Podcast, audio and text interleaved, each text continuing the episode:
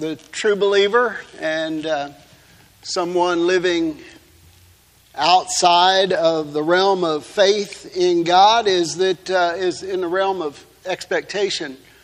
Uh, folks wait on uh, the newest, you know, what's uh, T-Mobile going to come up with next? What's the next advancement? You know, it used to have a phone, now we have a watch. This, that, and the other. What's coming? Can it be faster? Can it? You know what? Uh, but for the believer, you know, our expectation is on what will the living God do next. Because he's faster than 4G or 5G or whatever, much faster, and he's much wiser than AI, I can tell you. Um, so he's the one that we look to.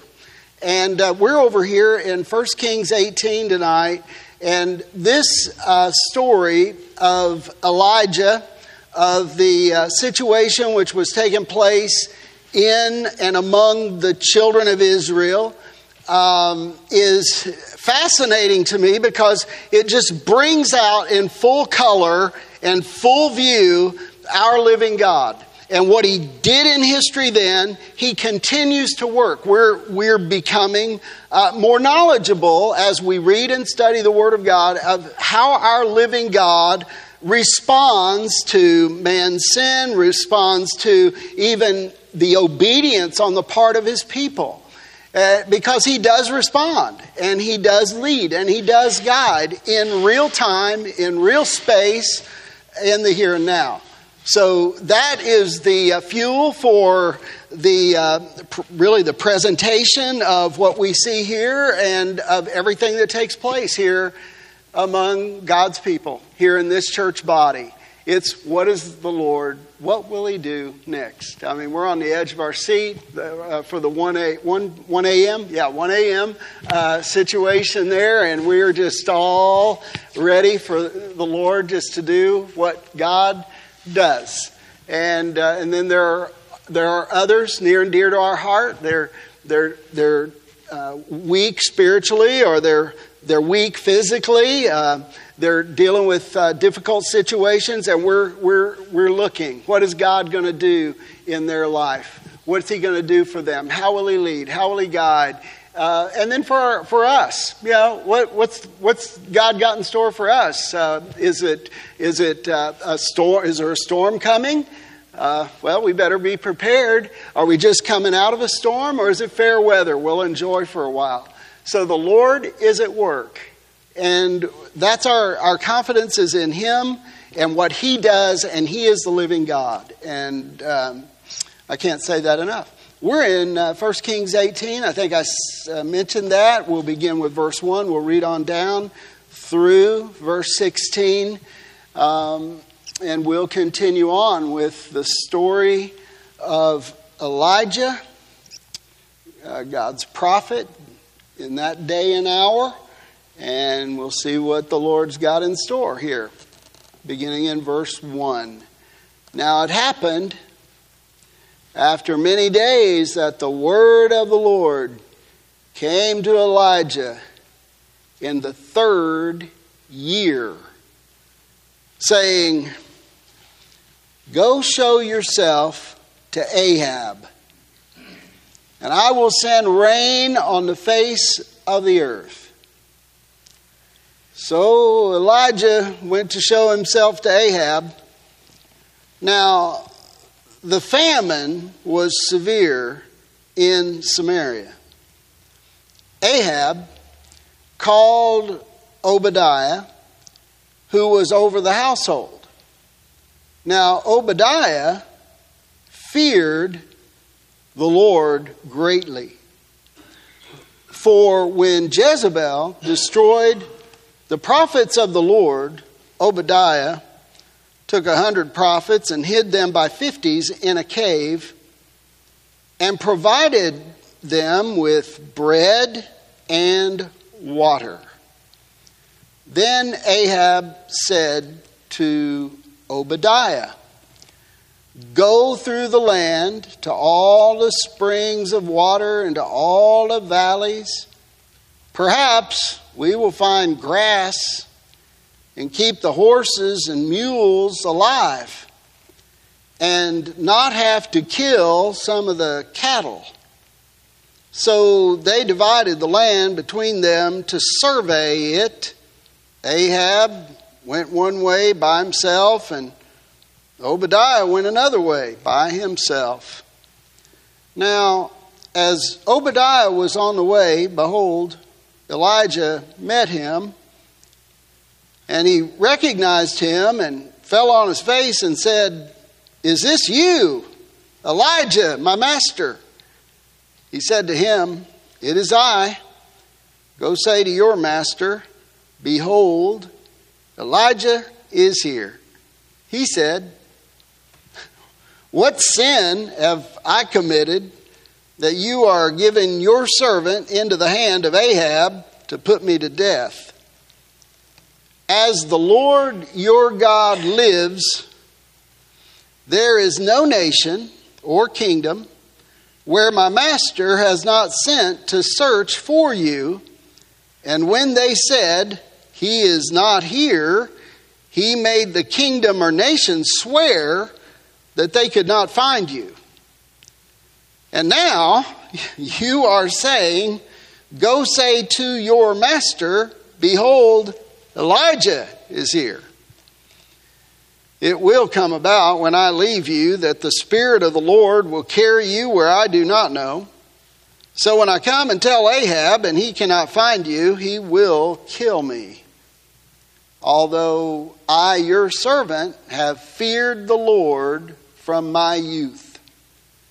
Has it not been told to my master what I did when Jezebel killed the prophets of the Lord, that I hid a hundred prophets of the Lord by fifties in a cave and provided them with bread and water. And now you are saying, Go say to your master, Behold, Elijah is here. He will then kill me.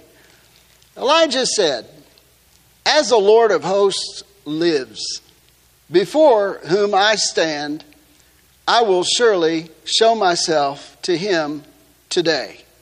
So Obadiah went to meet Ahab and told him. And Ahab went to meet Elijah. The word of the Lord. Father in heaven, we thank you for this old story. And we thank you for it because it tells us so much about your ways. And uh, Lord, we pray that you would impress uh, this on our hearts tonight of, of how you respond to sin and how you raise up people to declare your word and to obey your word.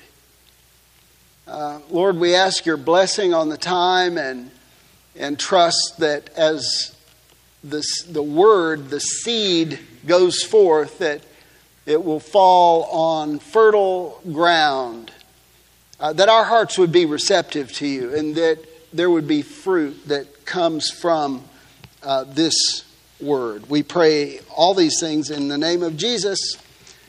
Amen and amen. Uh, so the Lord accomplishes His will during des- even desperate times through extraordinary means, because it's from Him, through ordinary people. That's the gist of this message, and we'll break it down with five points. Notice verse 1.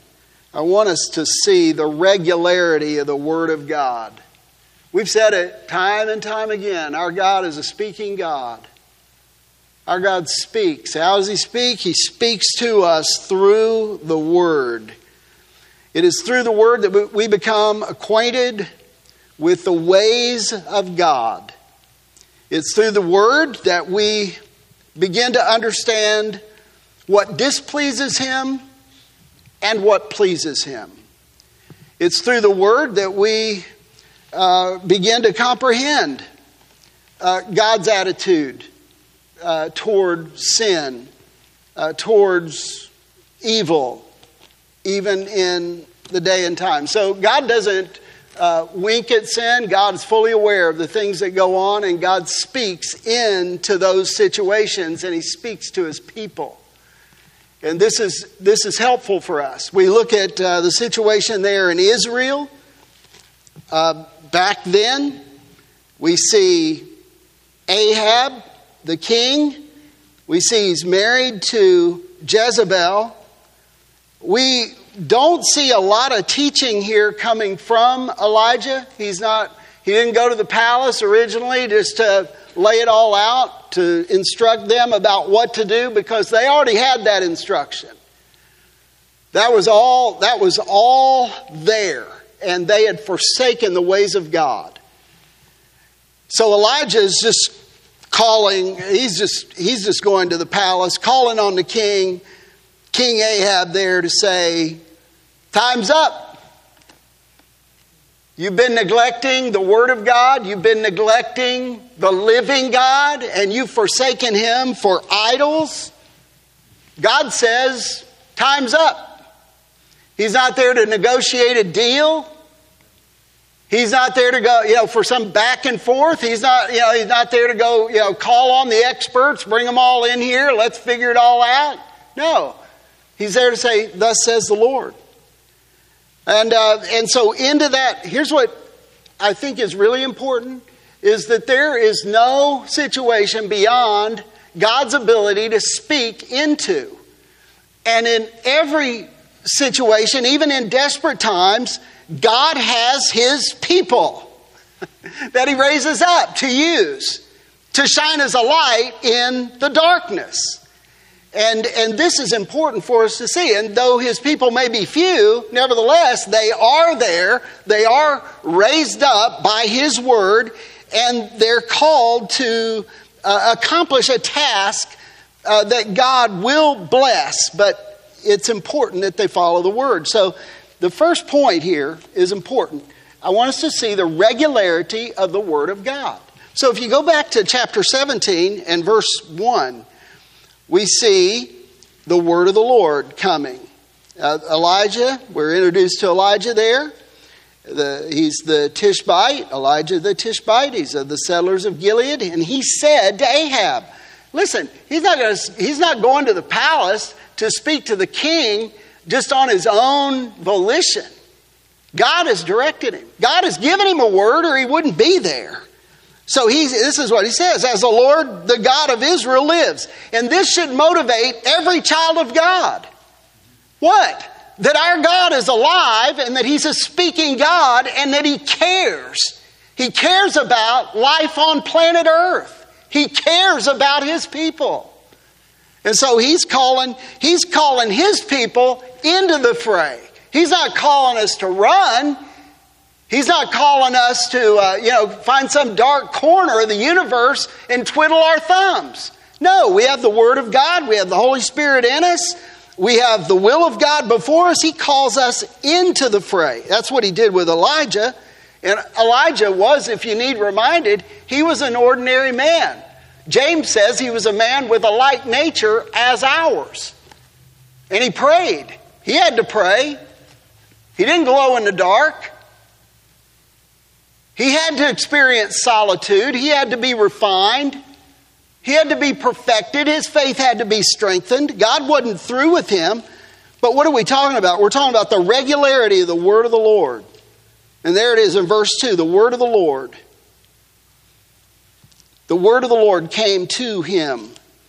And then you go, verse 8, then the word of the Lord came to him. And then you turn the page and we see in verse 24, the, the woman, the widow at Zarephath says, Now I know that you are a man of God and that the what? The word of the Lord in your mouth is truth. And then 18, verse 1. Now it happened after many days that what? The word of the Lord came to Elijah. And what I want us to see is that our living God is in the habit of speaking His word to His people. He will bring it. So when you get up tomorrow morning, the Lord has prepared a meal before you, a meal of His word. I, I trust that you will get up in the morning and, and those mercies of God will be fresh before you. They're new every morning. I read that.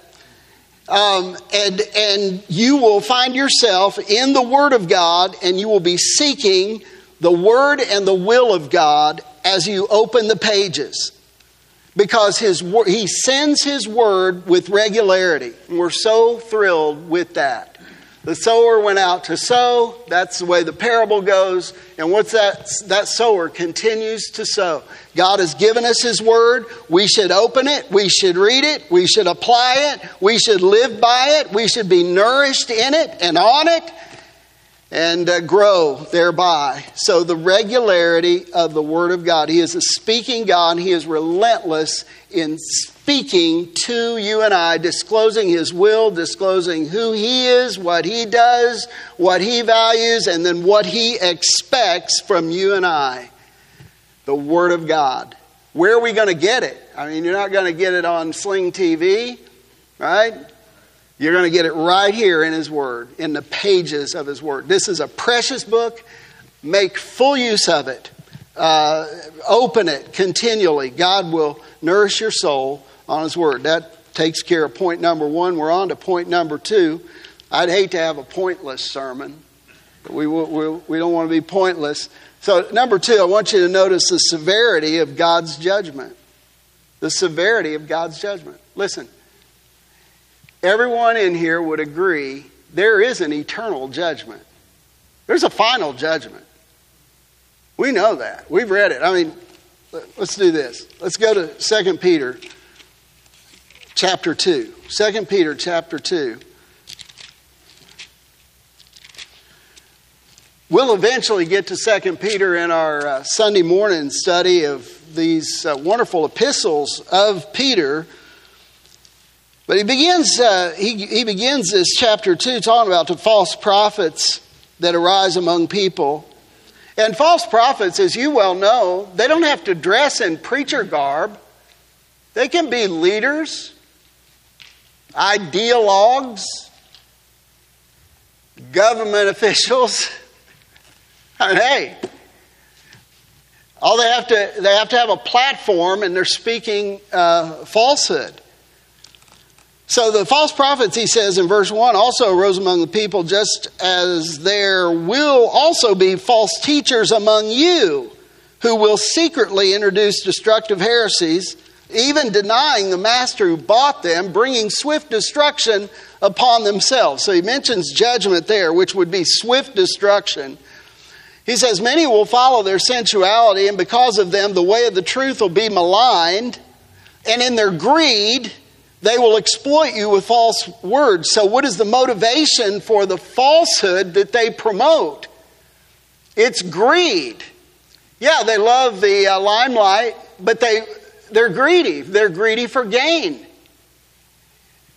That went on back then, and it continues to this very day. He says, In their greed, they will exploit you with false words. Their judgment from long ago is not idle, and their destruction, there it is the word again, is not asleep.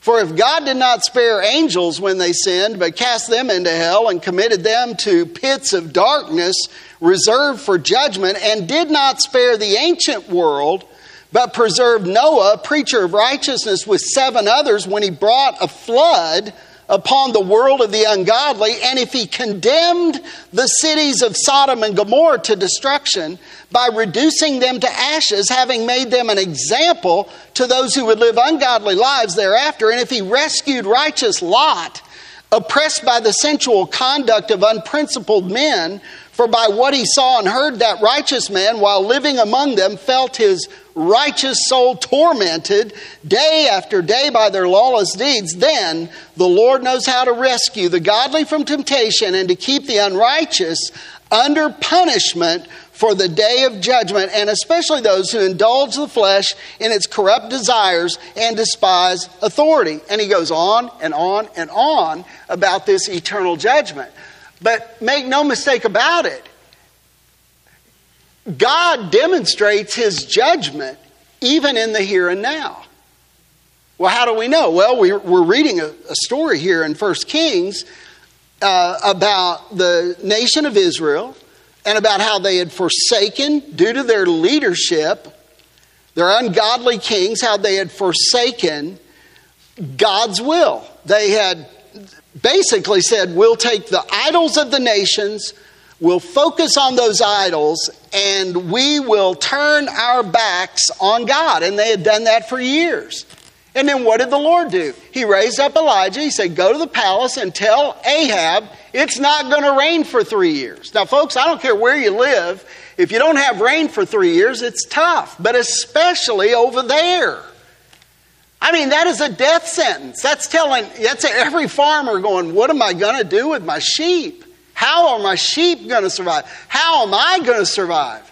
No, we, we even have evidence that the brook of Cherith dried up on Elijah. I mean, it's a devastating judgment of God. Listen, God judges in the earth in the here and now. That's just a fact.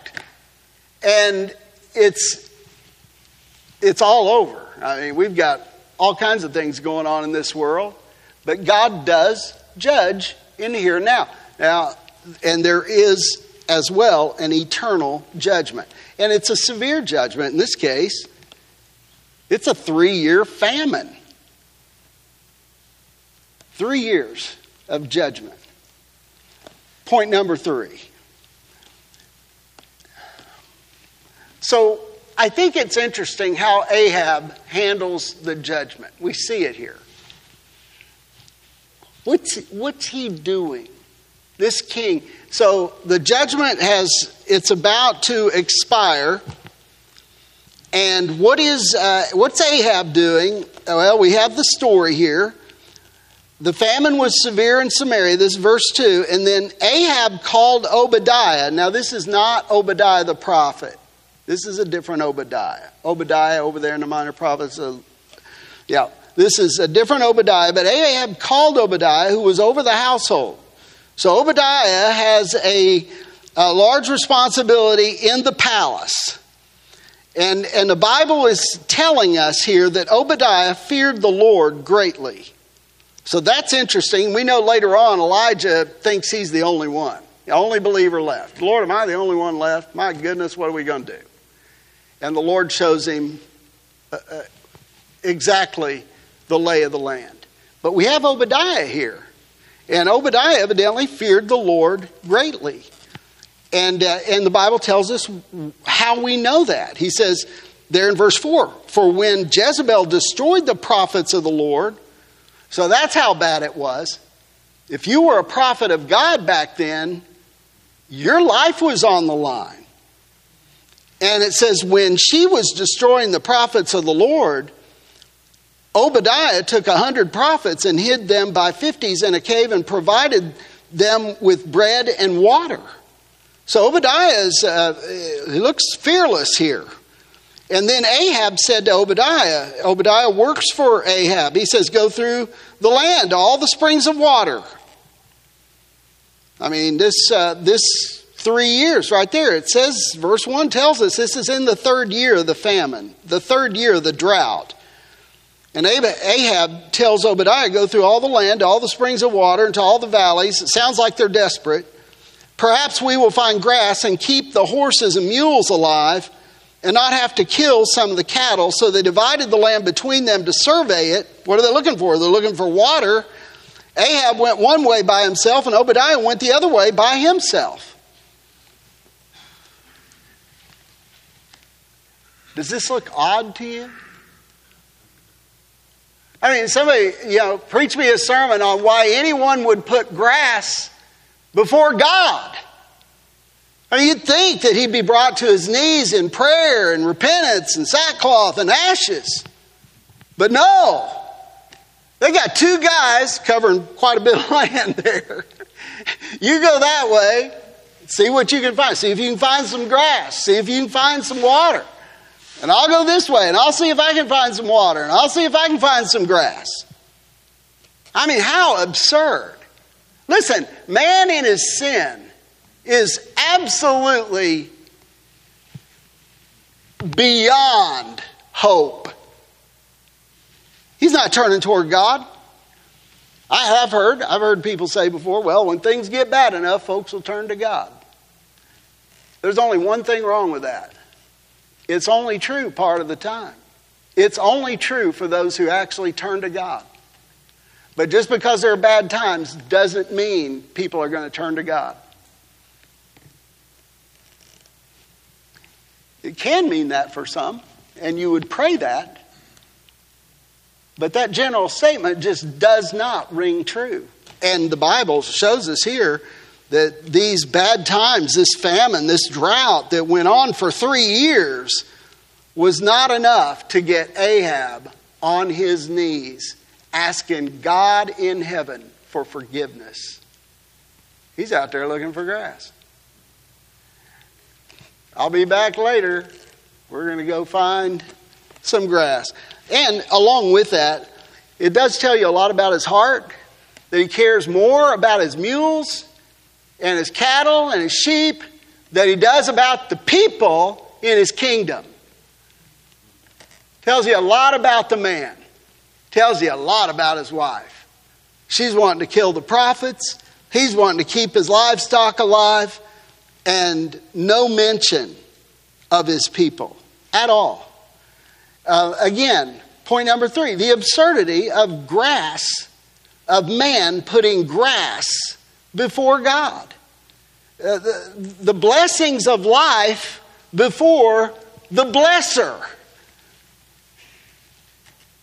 Never, don't get that backwards. Don't get that turned around. It's always God. And we have it. Matthew 6, 33. Seek ye first the kingdom of God and his righteousness. And boy, if you're seeking his kingdom, you're seeking his king, Jesus. And seek his righteousness and what? All these other things be added to you. It's really paramount that we make God our, the focal point of our life. God, you are the focal point. And as the writer of Hebrews says, fix your eyes on Jesus, the author and finisher of your faith, and follow him. He will never let you down. He's never, he's never uh, allowed his seed to beg bread. He will provide in due time. He is faithful. He is true. He is always there. He's there to comfort. He's there to console. He's there to lead. He's there to guide. He grants wisdom. He grants strength. He gives us what we need in the time we need it.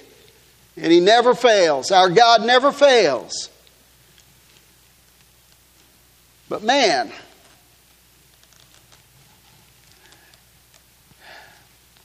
point number four the uh, the relative, I should say, the relative anonymity of faithful followers of the Lord. And this is in reference to Obadiah. You know, what do you think about when you think about Mount Carmel, when you think about this famine, this drought, all that takes place? You think about Ahab and Jezebel. Most of the time, we don't go, yeah, that's the story of Obadiah. No, we say that's, that's Elijah. That's the prophet of God. That's all about Elijah. That's so fascinating. It's so thrilling. What a story.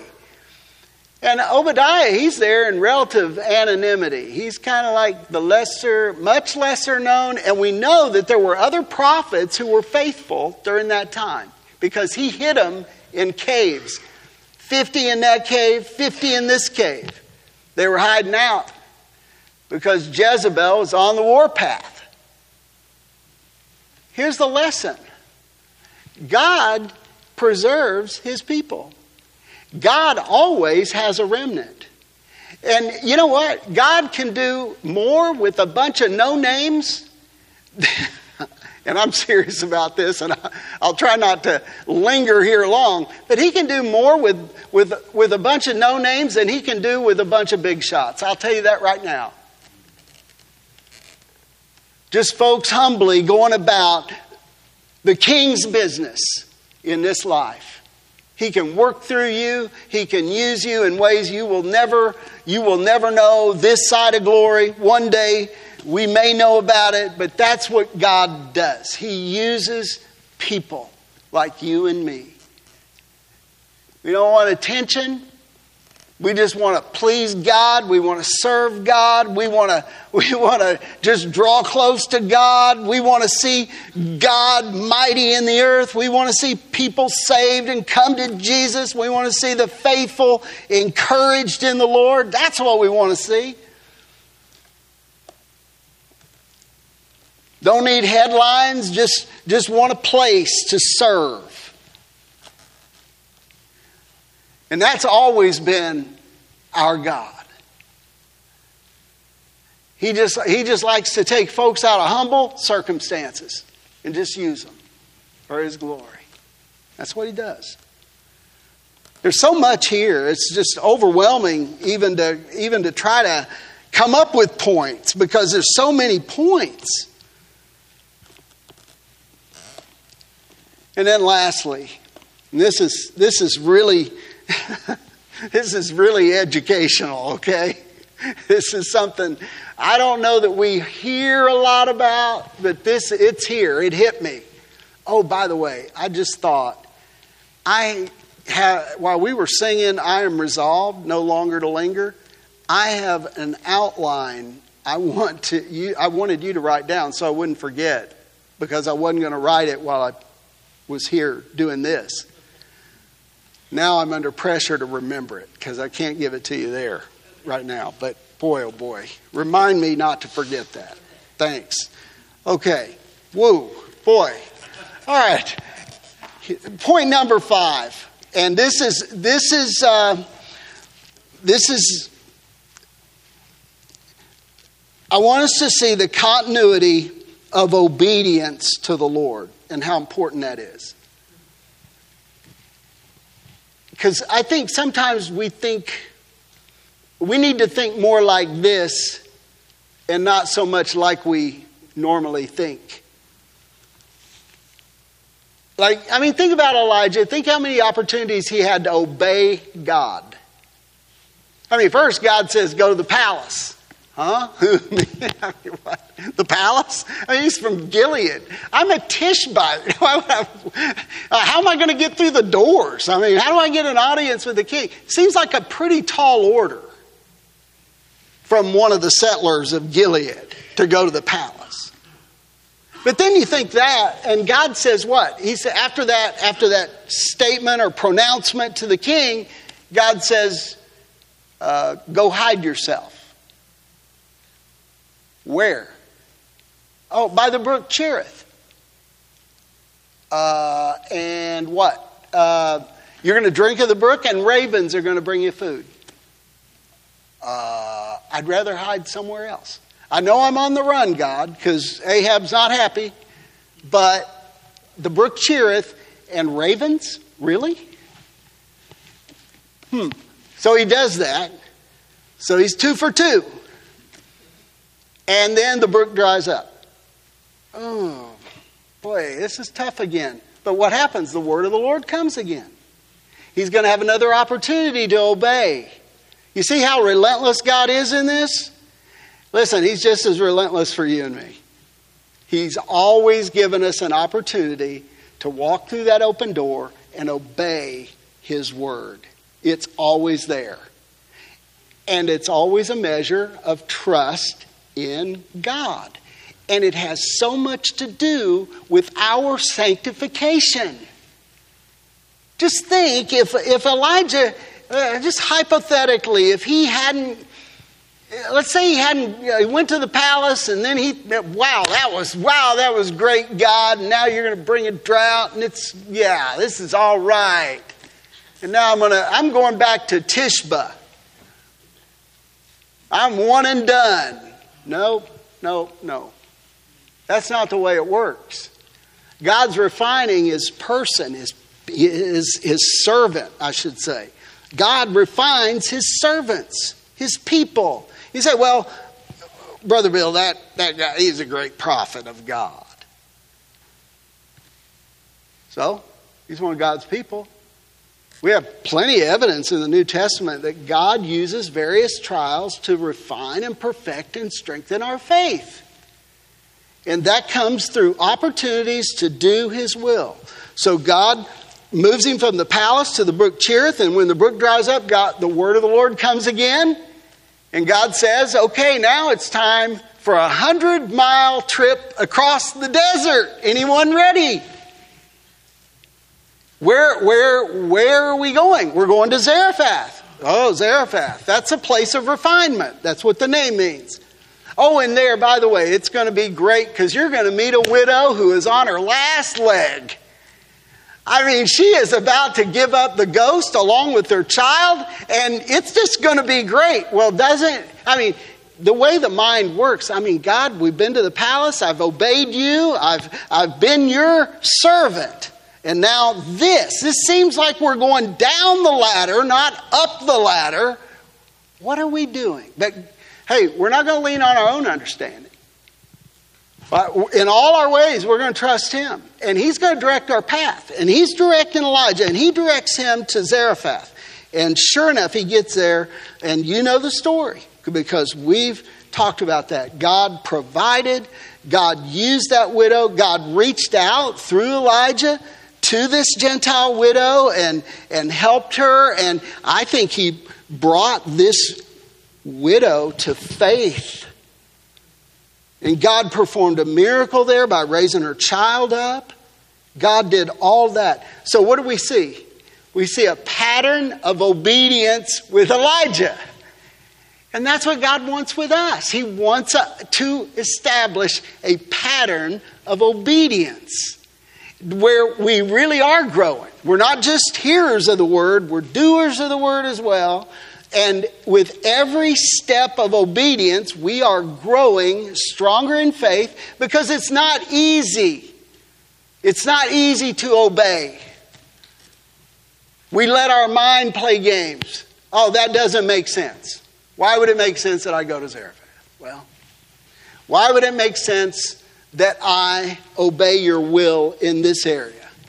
Well, it may not make sense to you, but will you do it? Will you do it? Will you offer the gospel to someone less fortunate? Will you be generous in this area? Will you, I mean, it's endless, the opportunities that we have to serve God. So the continuity of obedience to the Lord, which was established here in the life of Elijah, and the Lord is growing, and the Lord is going to give him more opportunities to obey. And you know what? He's not always going to obey. It's not always going to happen. And the Lord's going to teach him through that as well. So, here's what we leave with we serve a living God. He's speaking, His word continues to come to us. We have the regularity of the Word of God. We know that God is active in this world in judging sin. I mean, I'm telling you right now, these people, these people that are pro- promoting and propagating just s- stuff that you, you, can't even, I mean, we're not even going to mention it. Um, just watch. God does not turn a blind eye to that stuff, He does not wink at sin. Uh, sin of the magnitude of what we see in our world. And then put, always putting God first, always looking first and foremost to His Word and to what He values and what He wants. And then uh, just be encouraged. Um, you know, nobody, you know, Probably not going to write any books about any of us in here. Probably no books written, probably no headlines to be had. Just serve God faithfully and quietly and just watch God bless. Just behold His blessing. And then really be aware of establishing a continuity of obedience in your life. And in that way, please the Lord and grow uh, by leaps and bounds, as it were. Father in heaven, thank you for the day. Thank you for your great mercy and your work. You are you are the one true living and awesome God in heaven. You rule over all. God, you're so good to your people. We thank you that you uh, preserve a remnant. We thank you that you continue to speak to us, just continue to work in our lives, and we'll continue to give you all the praise. We'll be careful to give you all the glory uh, for your goodness and mercy to us. And we pray these things in Jesus' name. And God's people said, Amen.